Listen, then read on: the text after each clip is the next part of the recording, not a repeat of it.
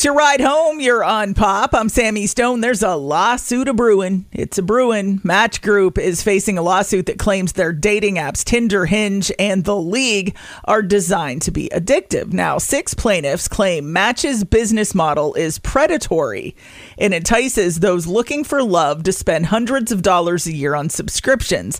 The lawsuit alleges that Match uses features that gamify the platforms and turn users into gamblers locked in a search for psychological rewards. The suit is looking to reach class action status so others can join in. I mean, you can't just delete the app. It's the same with all social media platforms. I think anything can be addictive. If you have an addictive personality and you find something that you're really fixated on, anything can be addictive. I'm sure it's easier said than done to just delete them and forget about them, but I don't know that this warrants a lawsuit. Do you have thoughts on this? You can always text us 71231. You're on pop.